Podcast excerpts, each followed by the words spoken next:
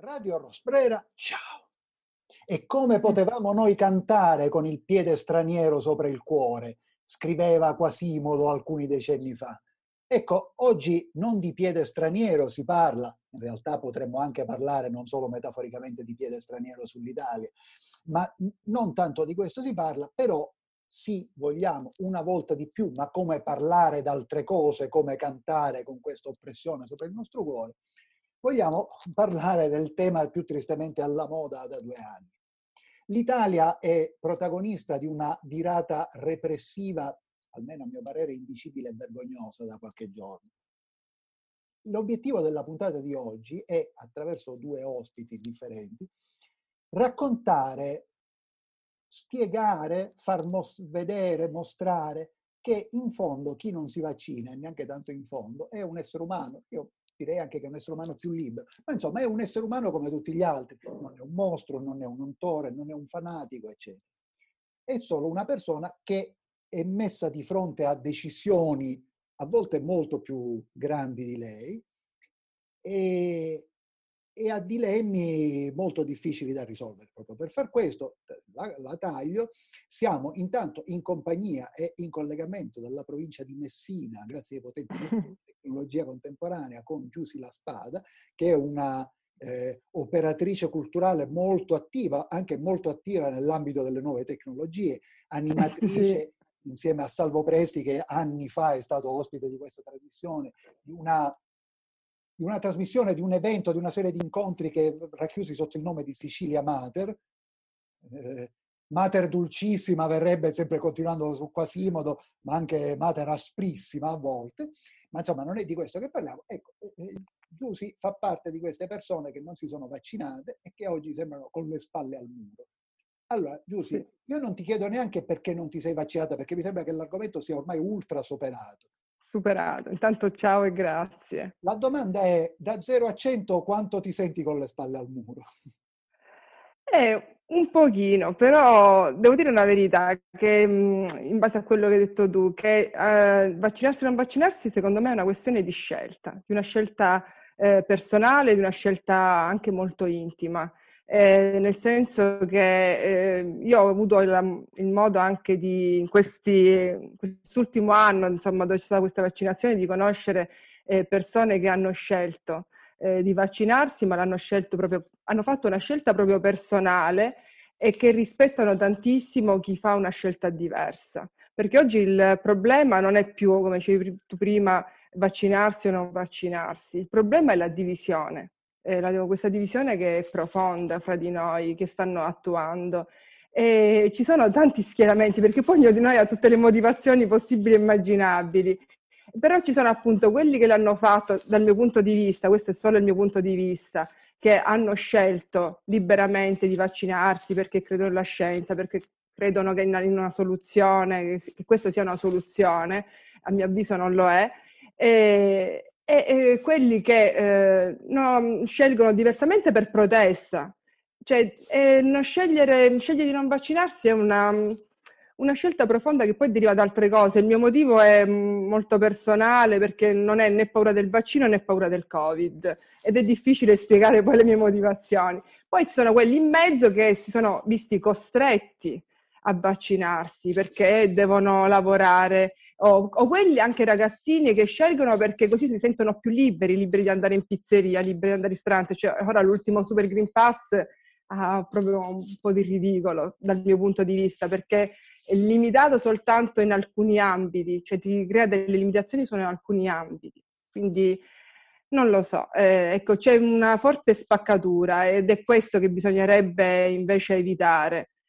E tutto questo secondo me è generato anche da tanta paura, anche da parte dei politici. Secondo me sono presi da tantissima paura e quindi perché quando tu vuoi obbligare qualcuno, vuoi porre il controllo eh, su tante persone è perché hai paura di perdere il controllo in qualche modo. Questo però è sempre il mio personalissimo punto di vista. Ma la paura, eh sì. è, sicuramente, la paura è sicuramente una chiave per capire tutte le derive e ciò che giustifica queste derive. In questo senso devo dire, io sentivo una voce negli ultimi giorni a Roma, non so se poi in Sicilia ci sono pure questi eventi, voce di giovani, giovani tanto criticati ma che a volte si dimostrano molto più avanti, che organizzano delle sorte di feste clandestine quando sanno che c'è un amico contagiato per contagiarsi tutti, perché tanto scommettono, molto logicamente, sul fatto che a loro verrà in maniera blanda o lieve e quindi così si immunizzano e non sono costretti a vaccinarsi.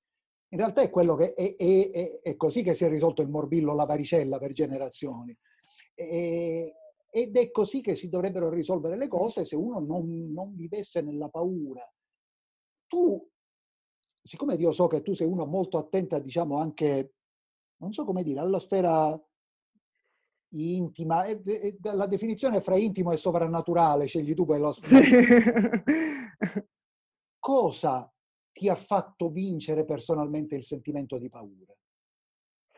Eh, allora, io penso intanto che la paura è eh, insita in ognuno di noi, C- c'è sempre, è una nostra compagna di vita.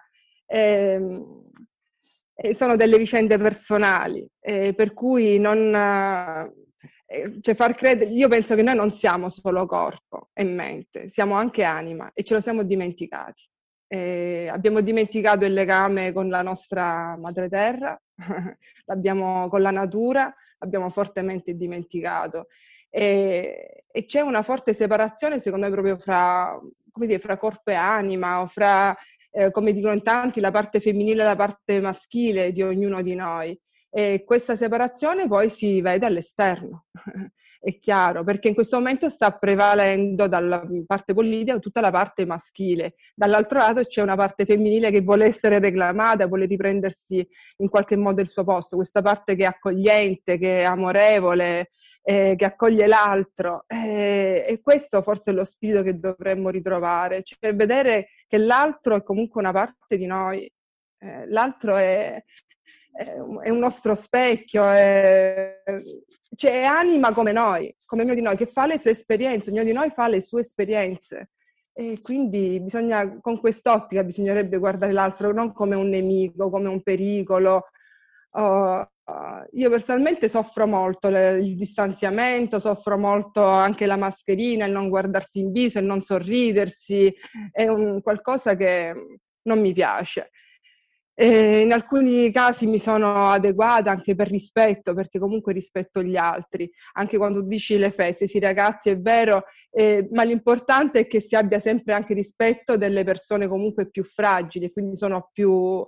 Eh, eh, insomma, gli anziani, ecco, bisogna... Eh, cioè, è un confine molto sottile perché è vero che secondo me eh, questo, con questo virus ci dovevamo convivere, come in tutte le altre eh, cose, però bisogna anche avere il giusto rispetto per chi può essere più fragile. Poi io penso che ognuno di noi ha il nostro destino, ha il momento in cui deve andare via, perché quello che è stato anche esorcizzata il, la morte, cioè ci siamo dimenticati che la morte è una nostra compagna, che ci camminiamo accanto a braccetto, mano con la mano dal momento in cui nasciamo fino a quando andiamo via. E, e lì non, io penso questo, che nel momento in cui è il nostro momento non c'è né Covid né altre malattie, non c'è, eh, non c'è età, ecco, c'è un momento in cui hai finito di fare quello che dovevi fare qui e vai via, punto. Non, questo diciamo, è la, quello che è la mia esperienza personale, però non tutti la pensano così, giustamente, perché ognuno ha diritto a, ed è nella sua libertà, qua è anche la libertà di eh, pensarlo in maniera diversa, certo, assolutamente. Certo, la libertà per me è quello. Quello che tu dici si innesta in un tema, ora che poi pretenderebbe un'altra trasmissione, ma del quale mi sono anche per cose di lavoro mio occupato molto, la differenza fra anima e corpo che tu dicevi, la differenza fra materia e spirito. La differenza fra materia e spirito è una cosa che esiste solo in quella che noi chiamiamo cultura occidentale, però non è esattamente chiaro occidentale rispetto a cosa, visto che per esempio il Sud America ha tutta un'altra cultura in cui non esiste la differenza fra materia e spirito ed è molto più occidente di noi, e, diciamo nella cultura indoeuropea e neanche in tutta perché la cultura indiana non è così. Ma, sì,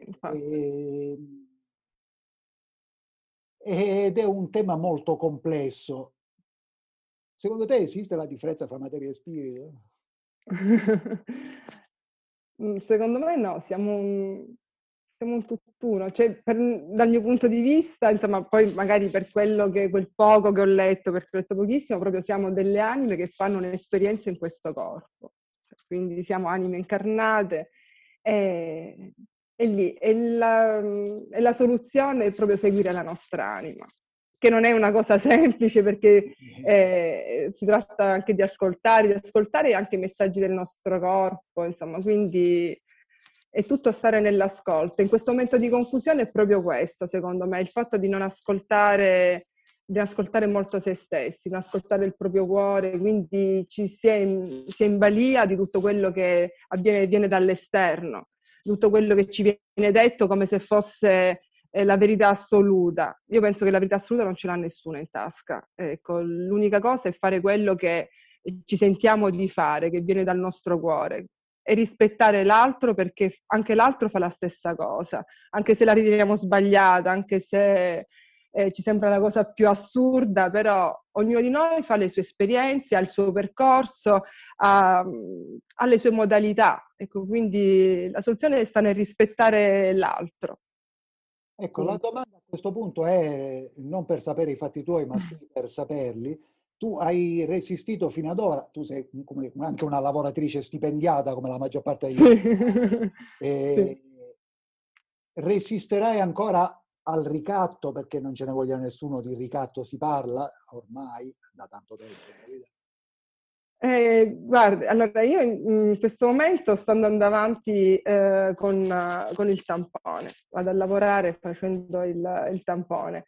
E poi vedremo quello che succederà, perché io ormai vado giorno per giorno. E quello vedremo insomma quello che sarà. Perché intanto mi, diciamo, lavoro, non lavoro nel pubblico, quindi ancora posso andare avanti con i tamponi. Non, non sono soggetta a questo super green pass, non sono una docente, ci penso tanto a loro perché conosco docenti che stanno facendo la stessa cosa, stanno resistendo e quindi ora veramente si troveranno con, con le spalle al muro. Però anche lì eh, io guardo l'altra faccia, cioè penso a questi ragazzi che vanno a scuola e che hanno bisogno anche di docenti che hanno resistito, che magari poi cederanno, però hanno bisogno di, di queste persone. È un po' come anche in, in, epoche, in altre epoche buie, ci sono stati quelli che hanno lottato contro e quelli che hanno lottato dall'interno.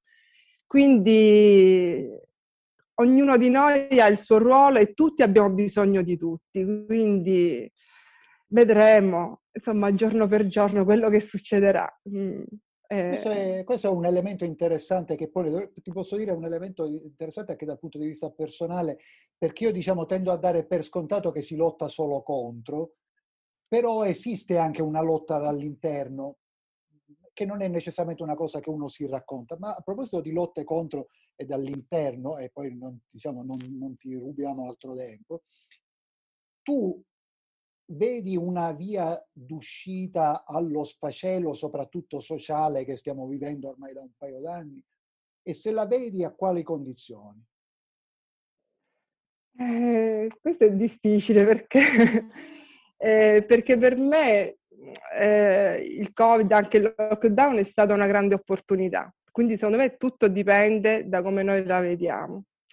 Se noi vediamo nel Covid il disastro, la pandemia, il, i moribondi, eh, allora sarà questo. Se noi vediamo come un'opportunità, come una porta per poter fare un salto, eh, quello che chiamano il salto quantico, no? il salto eh, nella luce, e allora c'è ancora una speranza. Insomma, io sono sempre molto fiduciosa, sono ottimista da questo punto di vista. Sì, ci saranno dei grandi cambiamenti, quello sicuramente, però tutto sta a noi. Il primo cambiamento è dentro di noi e da lì poi parte il cambiamento esterno. Di questo è un, molto lungo come percorso, difficile, però ci dobbiamo provare.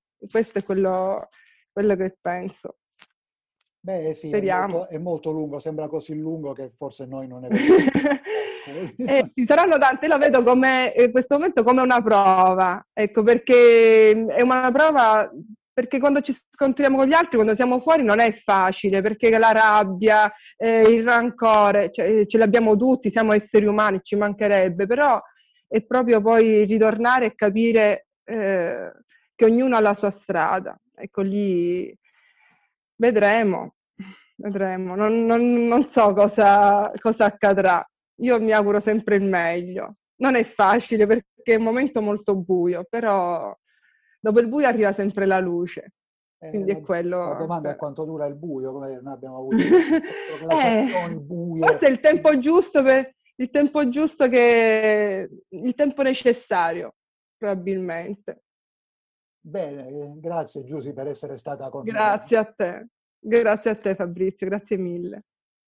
E adesso, grazie alle virtù dello spazio-tempo, ci spostiamo a Pisa, dove intervisteremo Chiara Bentivegna, che appartiene a una di quelle categorie che in Italia sono fra le vittime preferite, forse addirittura la categoria vittima preferita degli esperimenti sociali, cioè quella degli insegnanti. Anche Chiara, almeno fino ad ora, non si è vaccinata. Anche a Chiara io non chiederò perché non si è vaccinata, perché in fondo il tema ormai non è neanche più quello, il tema è dove va la nostra società, le chiederò, tanto per cominciare, in, con quanto tormento sta vivendo quello che accade in questi giorni.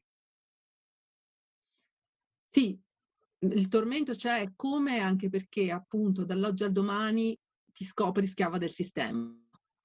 E io non pensavo di essere uno schiavo, pensavo di essere un cittadino libero. Di aver scelto liberamente la mia professione, di, aver, di poter scegliere liberamente cosa fare ogni giorno. E, e avevo pensato bene di poter fare un tampone ogni due giorni, sottostavo a questa cosa perché tanto era l'unico modo e mi sembrava una soluzione abbastanza anzi lieve, in quanto non è così fastidioso fare un tampone, o forse lo è e poi mi ci sono abituata. E e pensavo fosse una scelta libera, invece scopro appunto di essere schiava del sistema. Schiava perché appunto ho progettato la mia vita sulla base di quello che borghesemente mi è stato da, da, due professionisti, anche loro legati al mondo borghese, anche loro insegnanti, mi è stato insegnato, cioè a far tutto in maniera misurata, attraverso acquisti anche in rate e, e quindi a vincolare in un certo senso quello che è eh, lo stipendio mensile, che è Mhmm, la ricchezza del, dell'impiegato medio, ricchezza che poi si riduce a uno stipendio da miseria, mhmm, poi in realtà abbiamo anche i contributi per la soglia minima volendo, e, ehm, perché insomma è veramente una, una miseria quello che prende un insegnante oggi. Detto anche dagli, dagli altri, vedendo anche gli altri paesi e vedendo un po' lo stipendio degli insegnanti negli altri paesi. Detto questo, appunto, avevo vincolato tutto quello che potevo, chiaramente quello che potevo solo, alla rata della macchina, al eh, purificatore dell'acqua per eh, poter bere acqua naturale senza, senza bisogno di... A, a robe che tu compri e fai mh, mm, eh, pensando e scegliendo per il meglio, secondo te. E quindi mi trovo schiava, mi trovo a dover non rinunciare allo stipendio e per non rinunciare allo stipendio dover sottopormi a questo, a questo che è il vaccino e di cui ho paura e credo sia legittimo aver paura, non, non credo sia una cosa di cui vergognarsi. Ho paura perché ho tanti problemi fisici, ho infiammazioni ossee frequenti, testimoniate, però d- davanti alle quali nessuno mi fa esenzione cui, perché non è facile, anche il medico è sottoposto a pressione e non penso di dire una cosa strabiliante se dico questo. E per cui insomma mi, mi ritrovo a scoprire che, che, oggi sono schiava, che non è una bella cosa e che eh, anche perché pensavo che l'istituto della schiavitù fosse un'altra cosa, ecco, fosse legata ad altri periodi, altri sistemi e che non esistesse più, invece esiste come, ecco. Tu sai che in questo momento ascoltandoti c'è qualcuno che starà pensando, beh, ma alla fine, anche diciamo considerando i, tu, i tuoi problemi collaterali, eh, però alla fine che schiavitù è, il vaccino lo fai pure per il bene della società, eccetera, eccetera, è un piccolo sacrificio, perché, perché vi volete impuntare, alla fine è una punturina. E, ed è veramente... Ehm, difficile rispondere a questi ragionamenti financo semplicistici o financo stupidi e, e al tempo stesso però ne parlavamo un po' anche prima di cominciare, tutto questo si inserisce in una, in una ingigantita brutalità e rapidità della nostra vita, nella quale si potrebbe dire la gente si rifiuta di ragionare, ma forse la gente non ragiona più siamo, siamo, disorientati, si diceva, siamo assolutamente disorientati da un bombardamento mediatico che ci arriva non solo dalle televisioni, perché io la televisione neanche la uso, ma eh, da, da, tutto quello che eh, continuamente arriva, non solo dall'opinione pubblica eh, esercitata con la televisione, ma anche dall'update del telefono, da YouTube, da, da Google, da, da, quello che sono eh, ormai eh, i nostri mezzi di informazione legati a uno strumento che ci portiamo da presso eh, sempre, continuamente, che è il nostro telefono, a cui siamo, come direbbero gli americani, addicted, eh, da cui siamo assolutamente dipendenti e, e che mh, mm, ci fornisce tutte le informazioni che vogliamo, senza che noi le vogliamo però. Eh, per cui la nostra volontà si trova ad essere infiacchita, non ci rendiamo conto neanche di avere una volontà, non ci rendiamo conto di avere una volontà infiacchita, ovviamente, perché non ci rendiamo conto di avere una volontà in quanto obbediamo a quello che è eh, comunque quella che noi riteniamo essere l'informazione e che spesso si rivela anche, come vediamo, fallace o meglio si rivela anche fake news. Non che le fake news non siano esistite prima d'adesso, ce ne sono esistite tante e, e le tristi farse del, del potere ci sono sempre state eh, date appunto da, da, notizie fallaci, da, da um, bombardamenti di notizie, da notizie contrastanti, che ovviamente depistano, ovviamente fiaccano quella che è la volontà. Per cui tu programmi una cosa, poi pensi che non è più come, come pensavi, perché ti dicono che non è più così e segui un'altra opinione. E in tutto questo finisco per sentirmi una sorta di mosca impazzita che vede solo il LED e va incontro al LED. Ecco, questa è la sensazione che ho e che credo che qualcun altro abbia anche rappresentato in, in quello che è un'installazione che si chiama proprio il cimitero delle mosche. Beh, c'è anche in questo senso un intervento di qualche giorno fa del professor Agamben che dice come si può avere certezza del diritto, come una società sana può avere certezza del diritto se le regole cambiano ogni due settimane. Esattamente, esattamente. Non, non, ci, sono, uh, non ci, sono, regole eh, per la società, non ci sono regole nemmeno per quello che è, è il, il, pensiero, ovviamente, che è la prima cosa che viene minata.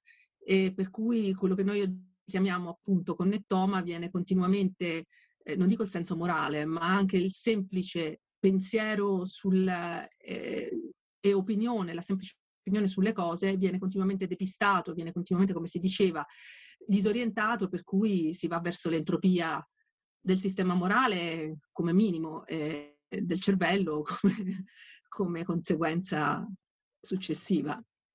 Senti, ti vorrei fare una domanda, come dire, sì, che tende molto al politicamente scorretto, però visto che chi non si vaccina viene considerato un nemico da chi si vaccina.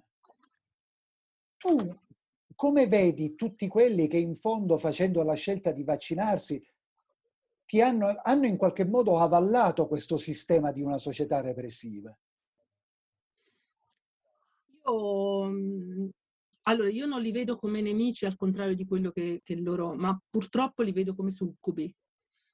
E so che dico una cosa brutta per chi pensa di aver fatto la scelta giusta, di essere una persona responsabile, però io credo che non, non guardi al di là del proprio naso invece, perché eh, non so se abbia chiaro cosa significa vaccinare dei bambini che sono assolutamente sani per salvaguardare poi cosa, chi, cioè, per, per non avere idea di cosa ci sarà domani. Cioè, no, non riesco a capire come queste persone non riescano invece a, a cercare di approfondire quali potrebbero essere le conseguenze in una futura generazione.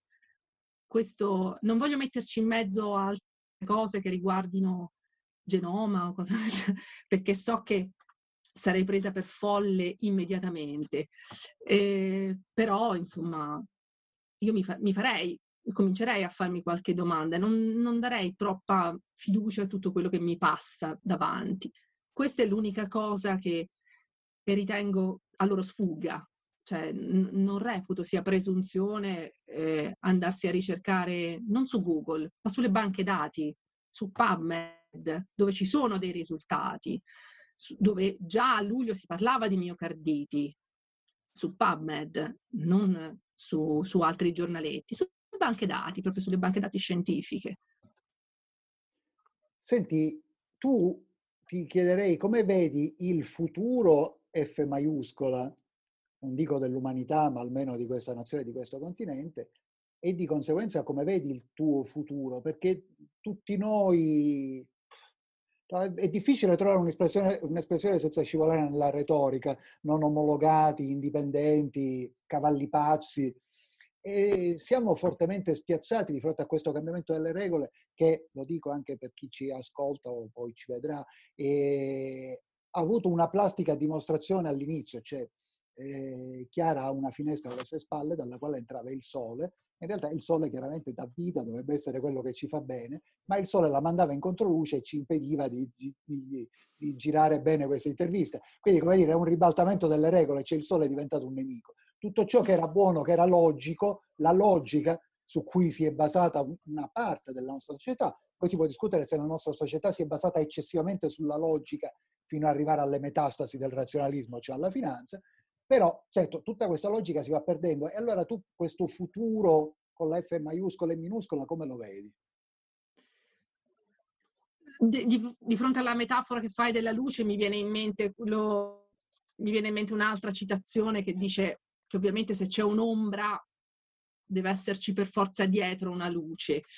E il problema è che le ombre in questo momento sono talmente tante che sfugge la fonte della luce.